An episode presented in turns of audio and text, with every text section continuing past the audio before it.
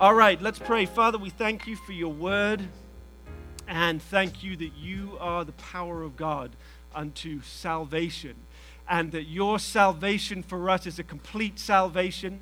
It's a salvation of our entirety. It's a, it's a redemption. It's a rebirthing of our spirits. It's being born again and having an inheritance with the saints. It's a renewing and a transformation of the mind. It's a transformation and a healing of the body. It's a leaving behind all that was old and all that is of the old man, and it's an entering into the new and being a new creation. So, Father, this morning we ask you to lead us into that in all its fullness, that we can bring glory to your name and that we can know you more. In Jesus' name, amen. Amen. All right.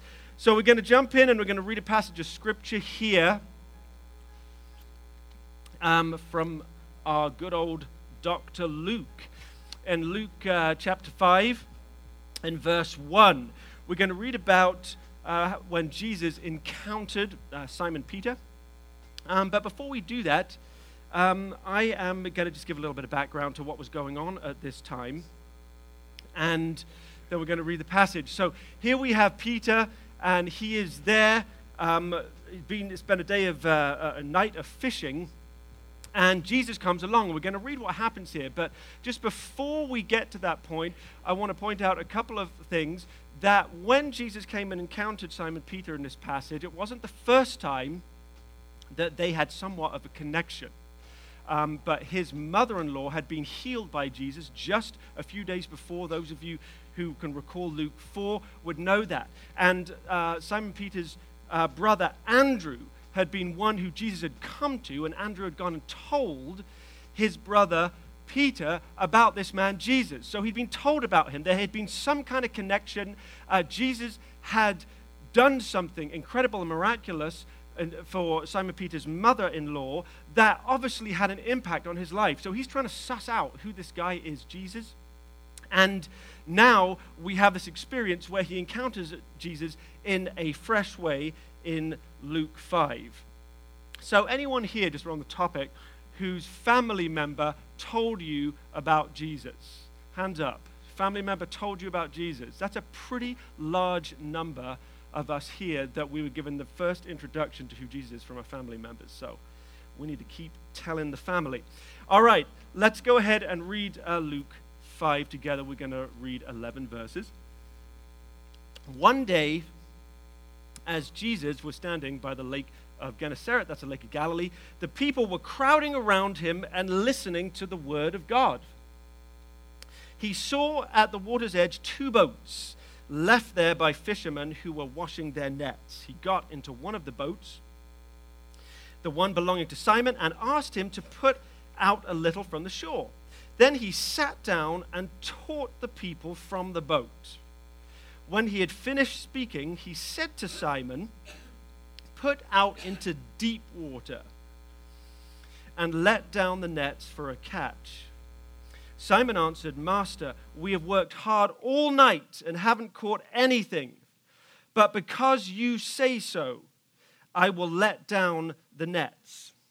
When they had done so, they caught such a large number of fish that their nets began to break so that they signaled their partners in the other boat to come and help them. And they came and filled both boats so full that they began to sink. When Simon Peter saw this, he fell at Jesus' feet and said, Go away from me, Lord. I am a sinful man. For he and his companions were astonished at the catch of fish they had taken. And so were James and John, the sons of Zebedee, Simon's partners. Then Jesus said to Simon, Don't be afraid. From now on, you will fish for people. So they pulled their boats up on the shore and left everything and followed him. It's a really amazing passage of scripture here, and it's amazing to look at what, how Jesus encountered Simon Peter, what Simon Peter's response was to him, and try and ask ourselves if we were in the same situation, what would we do? But Simon was there in his element, Simon Peter, doing what he did. He was a fisherman, he knew how to fish. And then Jesus came along and basically said to him, Let me get into your boat because I'm going to rock your world. I'm going to transform your understanding of how things are and how things are going to be. What if you will be prepared to let me get into your boat?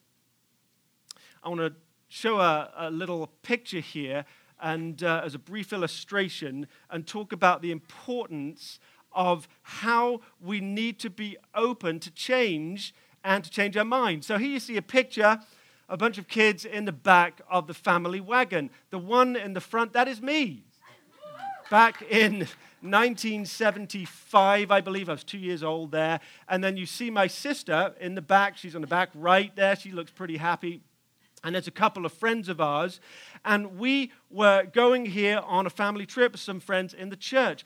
Now, this was in 1975, which is about 43 years ago. And today, this would be a safety poster for everything not to do about automotive safety. So you see, here in this day and age, you know, everyone is just so obsessed with safety. Now we've got active safety features in cars. Seatbelts, that's like, that's not even remotely good enough. Seatbelts are a thing of the past. We've got to have front airbags, we have knee airbags, we have side curtain airbags, we have hip airbags. Now there are seat airbags. And then we have cars that can brake by themselves. They can predict what's going to happen.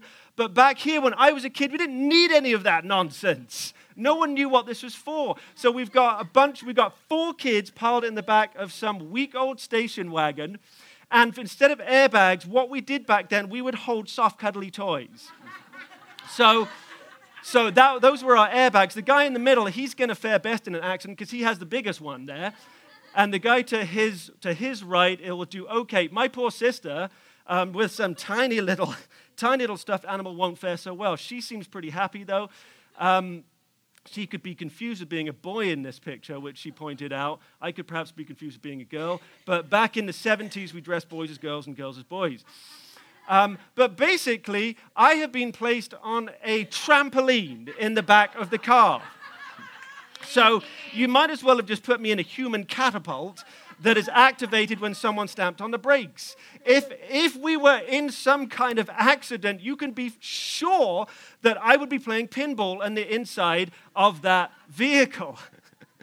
but I was just having a great time. Now, it did help that I had tremendously pudgy thighs and I was pretty fat for a baby, um, which I think is the way babies should be. So I might have done a little bit better than the average child in the event of an accident. But we look at this now and we think, what the heck were our parents thinking? We got a pile of deck chairs just placed strategically there. So there's some sharp aluminum and springs which could take out somebody. No one is even wearing seatbelts. And uh, this car probably was made out of a few old tin cans. But we have now learned that the things which were normal to us, we need to now do differently. And as much as I joke about this, um, no one would think of putting their children through this these days because we know there is a better way. And in fact, as a result of us learning and understanding there's a better way, um, we've seen road traffic accidents fall dramatically, fatalities have fallen dramatically. But my point is this that we find ourselves having practices and ways of doing things which seem normal, it's what we've always done, but then we learn that there is something better. And we have to be able to have a mindset to look outside of what we do so we can see what the better way is. And what we read here, we can get rid of the picture now, thank you. Um, don't want it to be too much of a distraction. What we read here is that Peter's life was impacted by Jesus, who was wanting to show him a new way. And the ability for him to enter into what God had for him was dependent upon whether he would receive what Jesus was bringing to him. The ability for you and I to enter into this breakthrough and for us to move forward in our faith, to go deeper in our relationship with Jesus, to come into our inheritance, and to be able to present him to the world is tied on whether we are also prepared to hear what he has to say to us and are we prepared to let him into our boat. so he can transform our lives. Are you prepared to do that with me today? You can answer to that. It's not rhetorical. Yes. Okay, good. We're going to dig in a little bit here. We're going to uh, make some applications, and then we're going to have a chance to respond uh, together. So we have a whole host of things uh, happening here. But uh, one of the first things that strikes me in this picture is that we have a man here that was um, somewhat at odds to what was happening over where Jesus was. Here, Jesus is coming, he's talking to the crowds. And so, if we can picture that this is like the shoreline, um, so the lake would be behind me or the Sea of Galilee, and then all the people are here where you guys are, Jesus is here and he's talking to the crowds. And they're probably standing where you guys are sitting, and they're going to be pressing in on him because they're excited to hear what he has to say. They have heard about him, they're fascinated by him, and so they're pressing into him. So, he's getting wet feet back here. So he says to Peter, who is off to the side, he sees his boat here and he says, Let me get into your boat. So Peter, meanwhile, he is not with the crowd over here. He is not particularly excited. He is not pumped up. He's not full of energy because he has had a really, really rough night. What he needs to do is go and catch fish because he's got to make a living. He's got people to feed. And he's been out doing that all night and he's cold and he's weary, and he caught nothing. But even when you go out and you catch nothing, there's still work to be done. And so it's like the farmer who goes out and sows and he plows a field, and even though there may be a weak crop, he still has machinery to maintain. There's still work to do. And the worst thing for anyone who's been involved in any kind of industry like this, or the worst thing for people involved in sales, as I was for a long time, is where you have to keep, you still do the same things over and over, and it gets you nothing. And then your boss comes to you when you have a great month and says, What do you do differently? And you say, I really didn't do anything differently, but sometimes it works and sometimes it doesn't. That's not generally what they want to hear. Um, so Peter is out here. They, what they do, they've got to clean the nets. He's cleaning the nets. They have to clean them and then they have to stretch them out. So here we have all this group of people all pumped and excited about Jesus, and Peter is not paying much attention because he's got work to do, and he is tired and he is weary, and he has to do the work despite the fact that he hasn't got any reward from his work. And then we have Jesus who calls to him. And he asks to sit in his boat. And then he sits in his boat. And Jesus does his thing. He's talking and preaching to the crowd. And then he comes back to Peter. And he says to him, Peter, put your boat out into the deep and, and cast out your nets again. And so at this point, Peter has a decision to make let's just be honest, I know he did not feel like going out and fishing again. Now, anyone who knows much about fishing at that time knows that the best time to catch fish was at night, and it was not really during the day. So he'd already done that, and under the best of circumstances, fish had not been caught. So now, not only has he missed a whole night's sleep, but he is being told by this crazy man, Jesus, go and cast your nets out during the day. But if I haven't caught fish at night, then why on earth would I catch them during the day? But something within Peter is prepared to believe.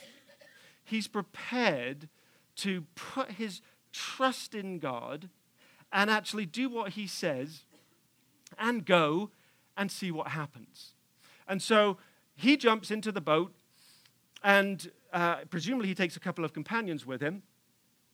Now, I believe, and you can look at this yourself, I believe that actually Jesus, who was in his boat, went with him when they went fishing. You could look at it in the scripture any other way, and it's not a major point of doctrine. But the reason that I say that is that at the end of this passage, we read here, they caught such a great number of fish the nets bound to break, so they signaled to their friends when Simon Peter saw this, he fell at Jesus' feet and says, Go away from me, Lord, I am a sinful man. For he and all his companions were astonished at the catch. So they're in the boat together. And then it says, So then they pulled their boats up on the shore. So whether he is or not, it's no real matter. But for me, I have this picture that Jesus is with him when he's out there. And he's watching him and he's encouraging, and Jesus is taking part with him and pulling in this amazing haul of fish and seeing the astonishment and joy on Peter's face. So they then come in to the shore, and Peter is in this position that I think many of us have been at different times when we feel like contrasted to the amazing magnitude of God's heart and love and his power poured out on us, he looks at himself and he feels like, in contrast to you, I can't, I'm not worthy of this. How, how, can I even, how can I even receive what you've just given to me? Go away from me. You, you don't know what I'm like. If you knew what I was like, if you knew what was in my heart, you never would have even done that. You wouldn't have done what you did for me.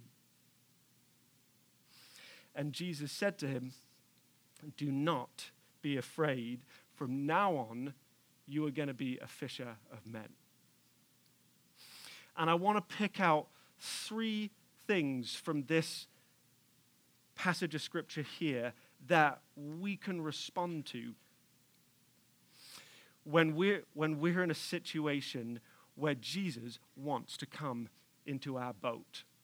So, what is it that is our boat? What does this represent for you and me?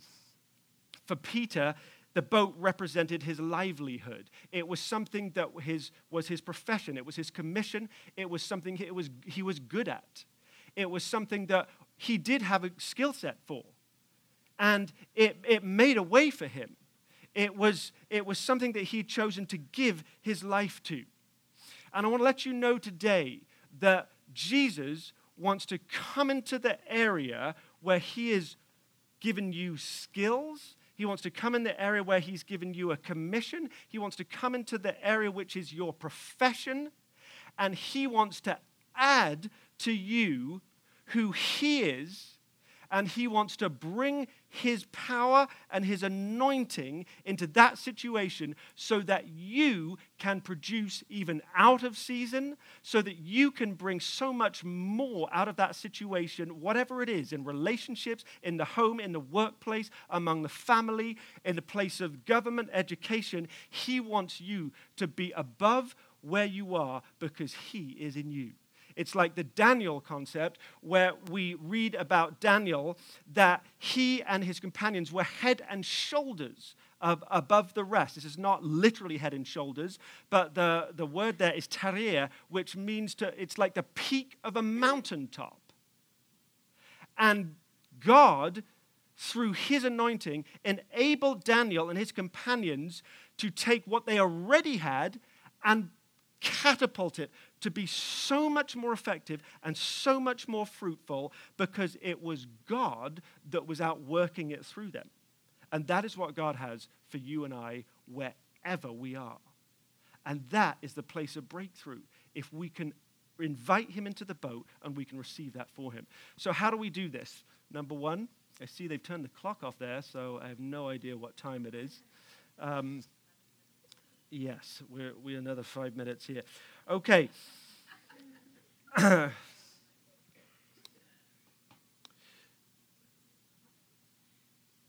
Number one, we have to let him into the boat. And I want to ask you what are the things that may hold you back from letting Jesus come into that place and tell you to do things that may be different from how you've done them before because he wants to cause a harvest like you've never had before?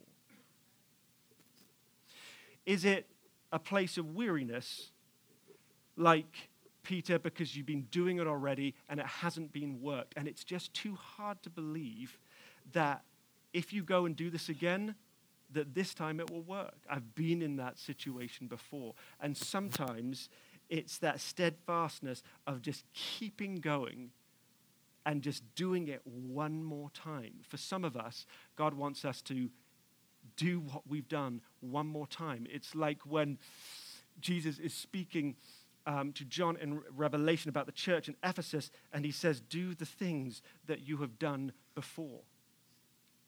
Don't give up on those things. Don't give up on what you were convinced of uh, originally. Don't think that there's now a better way and we can put beside the things that we have been doing already. Number two,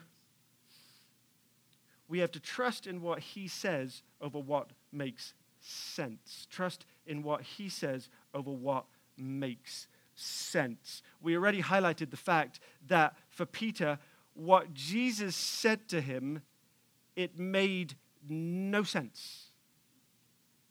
It made no sense to do what Jesus said. But the only reason I believe that he was prepared to do this is that while it made no sense, he realized that Jesus is a man who did not operate by what made sense. if that were the case, his mother in law would not be well, the sick would not be healed, the blind eyes would not have been open, and all these things that he had seen. And so he had to make a conscious choice, though, when it came of costing him and he had to go out and do more work, he had to make a choice to do that which didn't make sense based upon what he knew of Jesus' experience and not what he knew of his own experience. And we have to place Jesus' experience above that of our own. And sometimes that is hard to do. I remember a time um, when this principle had an outworking in my life. And again, this is going to be an illustration to do with vehicles because those of you that know me know that I am passionate about cars and motorcycles and things like that. I remember the time when um, I had, I had uh, at different times in my life when I was a child, I had ridden motorcycles, um, small ones when I was like five or six. Normally, that they were automatic, they didn't have gears, and uh, I, I loved it. I loved um, cycling, I had a BMX, and I loved all that, but I really wanted to ride a motorcycle, a real one. And so my dad, being a wise man, when I was 11, told me that I could ride his motorcycle, which is a full size motorcycle. So I was about my son Joshua's age. And at the time, we were in between moving houses. And so we were staying um, at my uncle's house, Bruce Trentham, who lived in this massive brick mansion. It's called Sherfield Manor. And so I've told you about my dad's side of the family before. Um, just in summary, they were all crazy. Um, so we were staying at this Sherfield Manor, which had this huge, like, um, gravel driveway leading in, and then this big circle in front of the of the house, and there was a like a, this massive stone fountain there, and um, my uh, my dad has a motorcycle there, and I had asked if I could ride the motorcycle, and of course, like any good father, he said yes. Um, now, it was on this property that my cousin, who was a bit younger than me, whose name was Storm, a very sensible name for a young girl, um, Storm, as in tornado. Um, she had got at age nine with her friend into her father's Land Rover and decided to drive through this estate and she had gone down, it was a super steep hill, and she had rolled this thing with a friend in there, totaled out his Land Rover, um, like cut her face up and everything. She had to have stitches. Um, and that was a big fiasco. But the Trenthams, as a general rule, they never learn from anything like this. Um, and so I decided I'd like to go and ride my dad's motorcycle. Um, so I went ahead and I, I could just about touch the ground. And I thought to myself, I'm pretty good at this because I've done it before several times. Now, not on a bike like this, admittedly, but I had done it before. So I started at the bike, and then I, and I put it in gear, and I had to, you've got a, a number of things going on. Those of you who ride motorcycles know that obviously you've got two brakes. You've got front, rear brake, you've got a clutch, and then you shift gears with the pedal and you have to steer and balance all at the same time. So it's, it's several additional things happening over just driving an automatic car. And so I put into first, and then I kind of began pulling away. It was made more difficult because it's on a gravel driveway.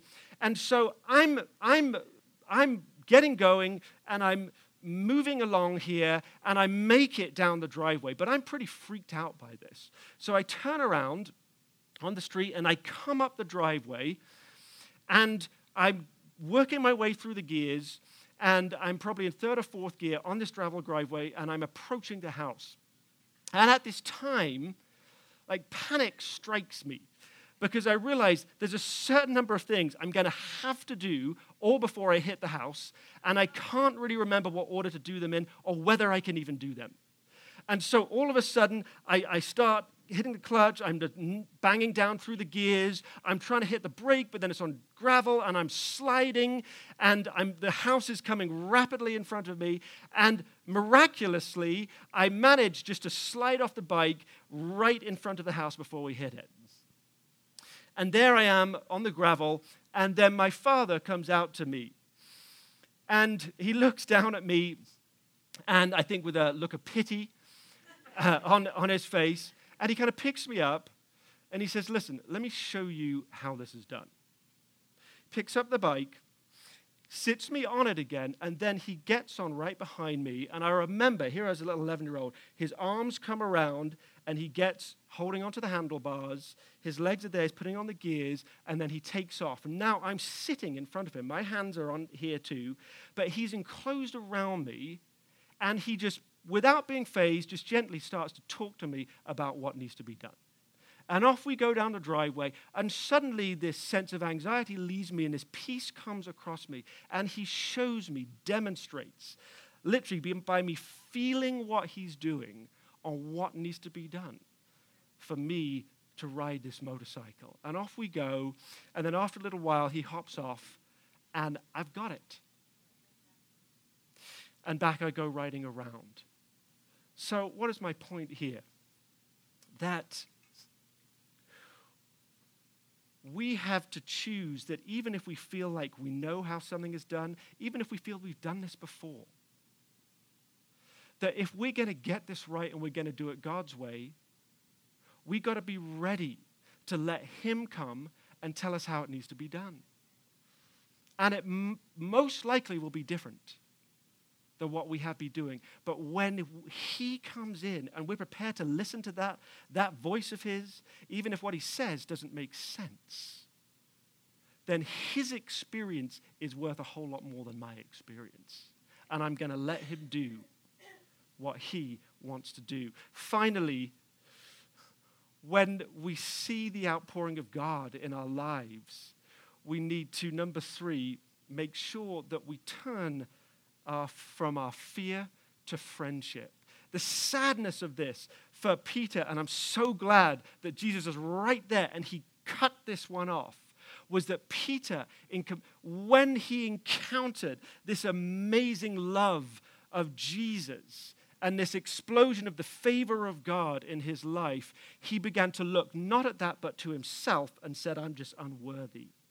But the very thing that Jesus wanted him to do is to, when he saw his heart from him, turn towards him and turn from fear to fellowship, from fear to friendship. It was like with the prodigal son. When he came back, he felt like it's time for me to be a slave in the house. But, but his father was, no, no, I'm going to have a party. You're a son. And then, ironically, the one who was the son, the oldest son there, actually acted like a slave. But the, the extravagant involvement of God in our lives is there not to make us feel that we're lesser, but to make us want to run to Him in fellowship and friendship so that we, through that friendship, can be more like Him.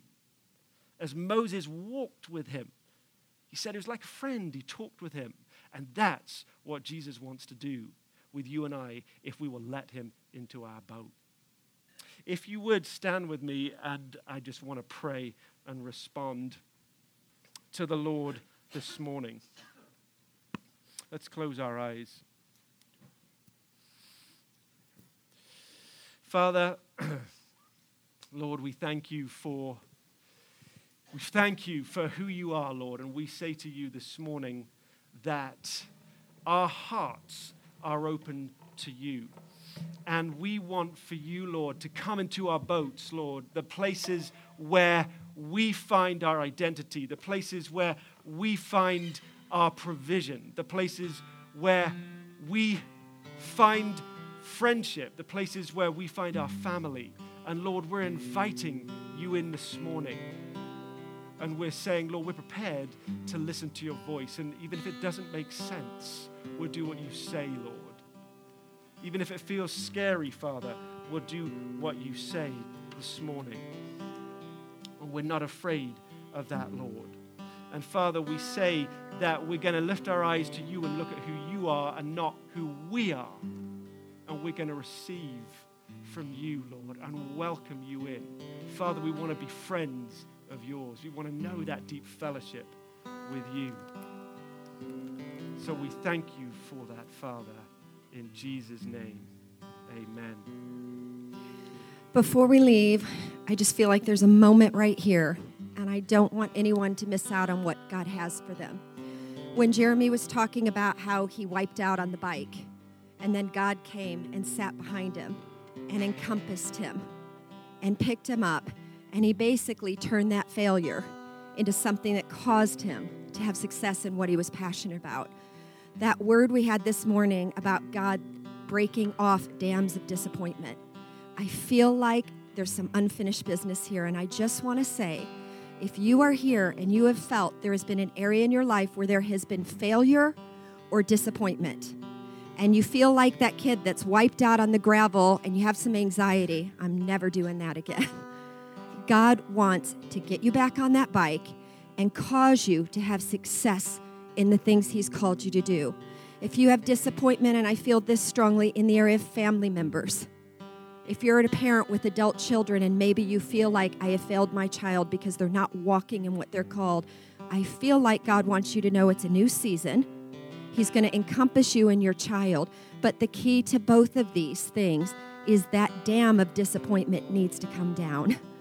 And that's what happened with Peter. He fished all night and said, I haven't caught anything. He had disappointment. But he said, But at your word, I will do what you say. So if you want that dam of disappointment broken, if you want those failures turned to success, I just want everyone to close their eyes for a moment. I want you to put your hand on your heart right now. And I want you to make a decision and just say this in your heart Father, right now, we are going to do what your word says, and we're going to look to you in this moment right now. Now, I'm going to pray in a second, and I want you to keep your hand on your heart. And I believe when I pray, the Holy Spirit is going to do a work in your heart, and He's going to knock down that dam of disappointment and that sense of failure.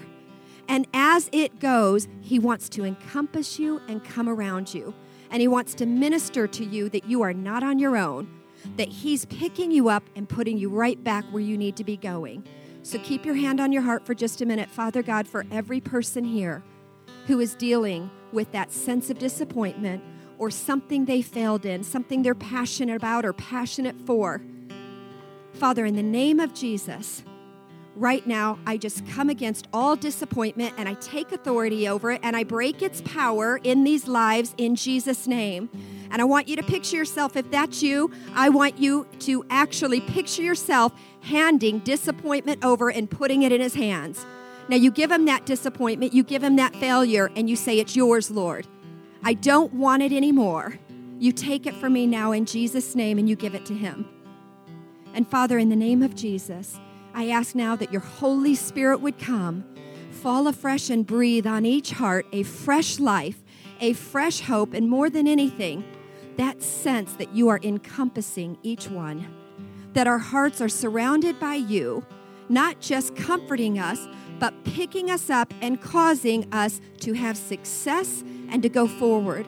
Father, we just say right now we're humble and open and if we've done something not in your way, then we're open to have you teach us a new way to do it. Father, I release revelation right now for every situation of what your wisdom in that situation is, even if it doesn't make sense.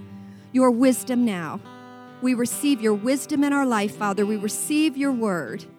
And we thank you. And Father, right now I ask that you would seal these things in each person's heart, that they would walk out this morning knowing that you are with them and that you are pushing them forward and causing all things to work together for our good. We say we choose hope, God, and we choose to look to the future and laugh knowing you are with us and you are bringing your good purposes apart. We thank you. We ask you to seal these things in the name of Jesus. Amen. If you need prayer for anything,